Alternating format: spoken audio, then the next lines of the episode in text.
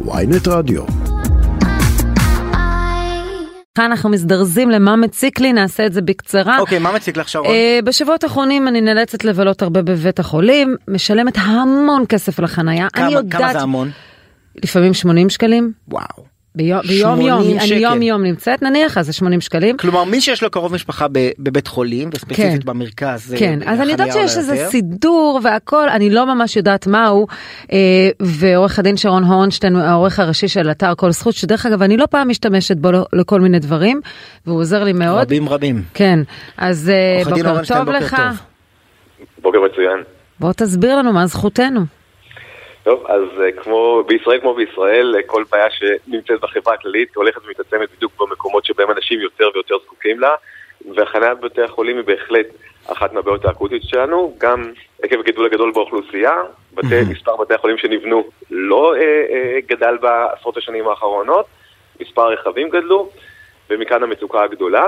Uh, יחד עם זאת, משרד הבריאות מנסה לטפל בבעיה הזאת, מה זאת אומרת מנסה? מה שמטפל בבעיה הזאת, אה, והוא מחייב את כל בתי החולים הממשלתיים, כלומר לא את כל בתי החולים, אה, להגביל את מחיר החניה בחניונים של בתי החולים. מחיר החניה בבתי החולים הממשלתיים הוא לכל היותר 25 שקלים ל-24 שעות.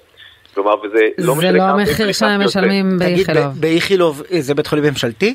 הוא חצי חצי עירוני ממשלתי. ו... אז- אז איכילוב הוא ממשלתי, אבל מה? החניונים, אה, החניון של ויצמן הוא לא חניון של איכילוב, הוא חניון פרטי. יחד עם זאת, לאיכילוב יש הסדר עם החניון הזה, אה, למתן פטור לאוכלוסיות מסוימות ולהסדרים אה, מוזלים למבקרי בתי החולים. כלומר, אה, אז. איכילוב לא מחזיק חניון. נכון, את החניון של ויצמן זה לא החניון עכשיו יש של פה. בעיה מובנית, כי, כי אם החניון של בית חולים איכילוב באופן ספציפי, שנמצא באזור מבוקש בתל אביב, היה זול בעשרות שקלים ביחס לחניונים אחרים, אז כל הסביבה הייתה מגיעה אה, לחנות בחניון הזה, ואז לא היה מקום ל, ל, לחולים ובני משפחותיהם.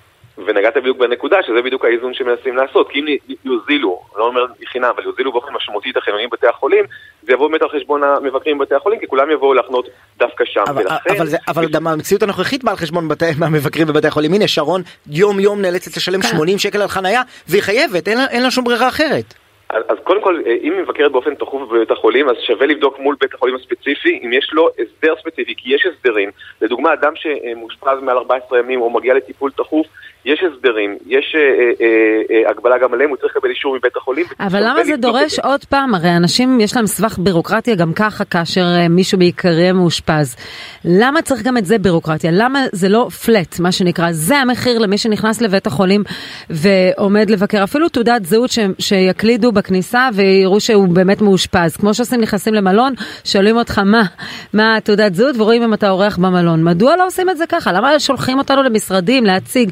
אני, אתה יודע, בסוף אין זמן לטפל בכל הבירוקרטיות. אז שוב, אה, זה צריך, את השאלה צריכים להפנות כמובן לבתי החולים ולמשרד הבריאות, אבל אני כן יכול להמר שכמות המבקרים היומיים בבית חולים, ודאי כמו בית חולים כמו איכילוב או רמב"ם בחיפה, אה, הוא עצום. כלומר, אני לא חושב שהוא יכול להכיל שיש מספיק מקומות חנייה לכל מבקרי בתי החולים, וצריכים פה לעשות אה, אה, את האיזון מול אה, אה, החולים שלהם אה, דחוף יותר, לדוגמה, אה, מטופלי דיאליזה והקרנות. כן. תעדוף, אה, תעדוף, לא לאנשים כמוני, אבל באמת אנשים שזקוקים לזה יותר, כן. הם אפילו מקבלים חניה חינם. אה, ואני אגיד יותר מזה, לפחות משרד הבריאות מנסה לטפל בזה גם בדרכים אחרות, וצריך אה, אה, צריך לשים לב לדברים האלו, כדוגמה, מטופלי דיאליזה או אה, אה, אה, אה, אנשים חולי סרטן שזקוקים להקרנות וכולי. לדוגמה, זכאים לדוגמה לנסיעה חינם בתחבורה הציבורית, או אה, אה, לטיפולים, או אפילו החזר של 50%, לפעמים גם של 100%. לפעמים לנסיעה קשה. לרדוף אחרי הזכויות, ועורך הדין שרון אורנשטיין, אני מתנצלת שאני קוטעת אותך, כי אנחנו בלוזים, אבל יש לנו עוד הרבה שאלות אליך, ואנחנו עוד ניפגש איתך אתר כל בשידור. זכות, עורך הראשי, נראה לי שאנחנו, כן, בהחלט נדבר עוד בהמשך. תודה רבה. תודה לכם.